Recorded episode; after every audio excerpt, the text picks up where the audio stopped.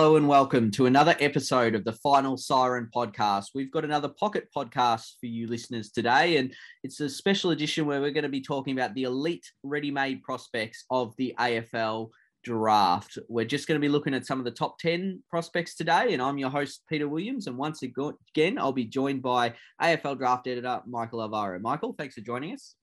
Thanks, Pete. Really good to be here once more. All right, let's get stuck into it. So, first off, we're just going to explain a bit of the traits uh, perhaps each of the prospects has, um, what makes them a ready-made prospect, you know, that they could step straight into the AFL lineup uh, when required, you know, but we're going to mostly focus on those at the top end. You've heard a fair bit about them, but the top 10 candidates, uh, we're going to start from the top uh, in terms of Nick Daicos. So what does Nick Daicos offer to a club, presumably Collingwood at this stage? What does he offer and, and why he's a ready-made prospect? Well, we we've judged him really as the best in the pool, so that, that's one factor. He's got the elite talent, um, and I think he's a player that's going to slot straight into the AFL level, um, which is, I guess, needless to say, given we're looking at ready-made prospects. But um, it, it's really because he's just that good. Um, and you know, you've got guys like Nathan Buckley, the former coach of Collingwood, saying that he would play him, you know, at the start of this year. So um, he's just an, an elite talent, a freakish talent um, a, a, kid who just knows how to play football, um, finds the ball at will, and um, his output is ridiculously good every week. So he's going to be one that just slots straight into that Collingwood midfield, you feel, um, or on a flank. Um, so yeah, he's top of the list here.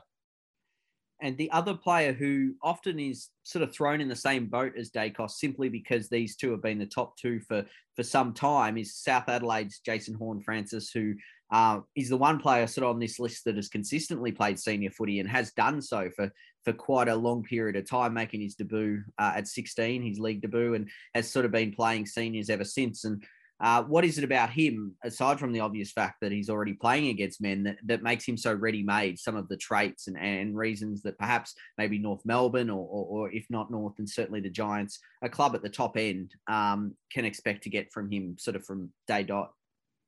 Yeah, well, the thing is, we, we talk about Daicos's ability. Horne-Francis has the ability, and then on top of that, all that wealth uh, um, of experience um, and exposure to senior football that you spoke of there. So he's got all of the aggression and, and just the explosive attributes that, um, you know, sort of bode well for standing up at the top level for a very long time um, and, and straight away too. So you feel like he's one um, and and probably far away um, ahead of anyone else that just has the the know-how and experience at the moment um, of, of, how to compete against senior bodies. He's just been able to do it for so long now. Um, so yeah, he's one that's going to just get stuck straight in. He's really aggressive in his style. Loves uh, loves the contest. Loves to tackle, win his own ball. So yeah, he's um, yeah round one. Lock it in another player that no doubt, depending on the club, could probably line up from early on is Ben Hobbs, the GWV Rebels inside midfielder, who has been likened to Taylor Adams in the way that he crashes in and really doesn't take a backward step. Uh, in the way that he goes about it. Uh, obviously, being that inside mid, they're traditionally a bit more ready made, particularly when they're sort of built like he is to sort of come straight in. But what, what is it with him uh, and his particular traits that sort of stand out to make him a potential early candidate at AFL level? Yeah, well, Ben Hobbs is probably, I guess, the ideal prototype of, of what you think of when you talk about players in this kind of discussion. A, a bit like Jason Horne-Francis, he's that bull on the inside. He loves to compete, and um, you know, sort of drawing from what you said there, just cracks in. He's he's sort of got the the frame um, and just the style of play to do that straight away at the top level. Um, loves to tackle and, and wins his own ball. He works really hard. He's been working on his outside game too. So if a club um, needs an inside mid, he'll play straight away. Um, and I think he's one that, regardless of the club he ends up at, he'll probably play um, in his first year as well. So he's um, he's pretty ready to go. And you'd think, um, barring injuries and things like that, um, he would be yeah pretty much a, a stock standard, uh, straight in sort of player for his first year. Absolutely. And and continuing that sort of run of, of players that can find plenty of the ball inside and, and outside at times. We're going to go over to the Northern Knights with Josh Ward, who's really had a super season this year. Obviously had a, a rather famous duel with Daicos earlier in the year. And Um, found plenty of the ball between the pair of them. But what is it about him that really stands out that's catapulted him to where he is now? Yeah, well, I'm glad you sort of led in like that because really it's his reliability and durability that have led to him, I guess, rocketing into that top 10, even maybe top five discussion. So, um, you know, recruiters just value a consistent body of work. And, you know, he's a kid that just puts together um, good performances week on week.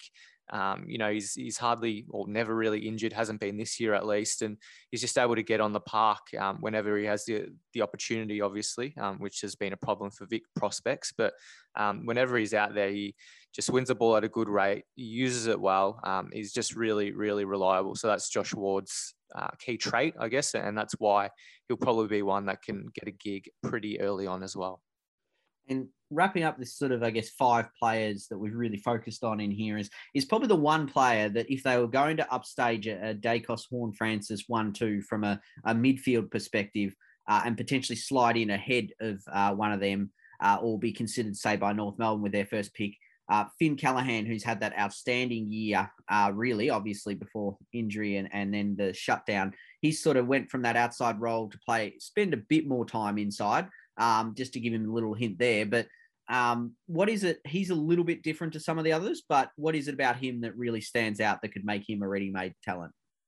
Yeah, well, it's just his ability and class. I mean, as you said, he's right up there in the sort of top three or four. He's number three for us in our power rankings, um, just on pure ability. And, you know, he, he has the build um, and he might not be a contested player right away, um, although he has shown that at the under 18s level. But, um, you know, he's just so classy and up to the level with his, uh, you know, just pure ball use and decision making. So, um, under the pressure and the rigors of top flight football, he's going to be able to stand up and, um, you know, use the ball well and not look out of place whenever he's in possession. Um, and you'd think that he starts sort of as a winger, a half back before transitioning into the midfield, a bit like he has this year. So, um, you know, while the sort of inside midfield um, ready-made trait might not be there as prevalently as the other players we've mentioned, he'll be able to slot into a senior 22 um, on a flank or a wing, as I said, and, and then develop from there.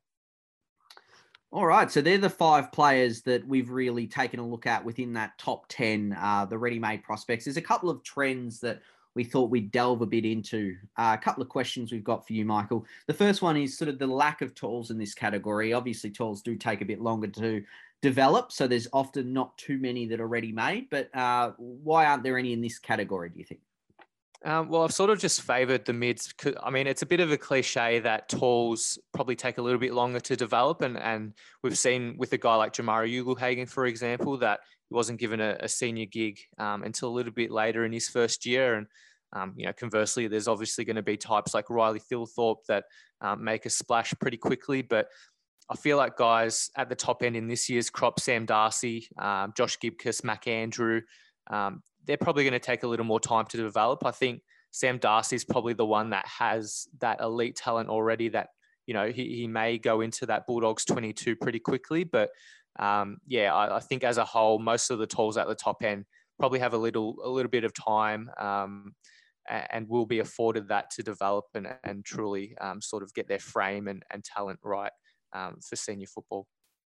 Absolutely. And just finally, so given the fact that a lot of them, particularly obviously the Victorians, have missed a lot of football, uh, will that mean that they take more time to develop? Oh yeah, absolutely. I mean, it's it's funny you say that because think yeah, well, four of the five um, of our chosen lot today are Victorians, um, but I think that the main thing is consistency. And when you're not playing football um, or you're you're having a bit of a disrupted season, you can't get that consistency.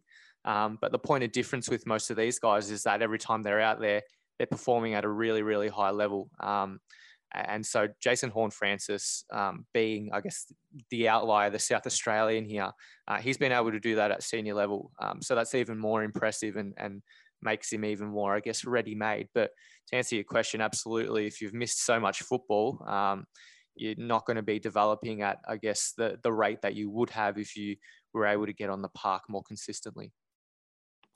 Perfect. So, as we said, it's just a pocket podcast today. There'll be plenty more coming out, but that's all we have time for today. Make sure you keep your eyes and ears peeled for more Final Siren podcast, as we'll be producing more content like this on a weekly basis. Uh, if you've got any suggestions for any podcasts, make sure you let us know via our social channels Facebook, Twitter, Instagram, and YouTube at Draft Central Oz AUS uh, or comment on any of our articles at afl.draftcentral.com.au. Michael, thanks for joining me. Thank you, Pete. Pleasure as always. That's it from the Final Siren podcast. Thanks very much for listening. And until next time, make sure you're checking us out at AFL Draft Central.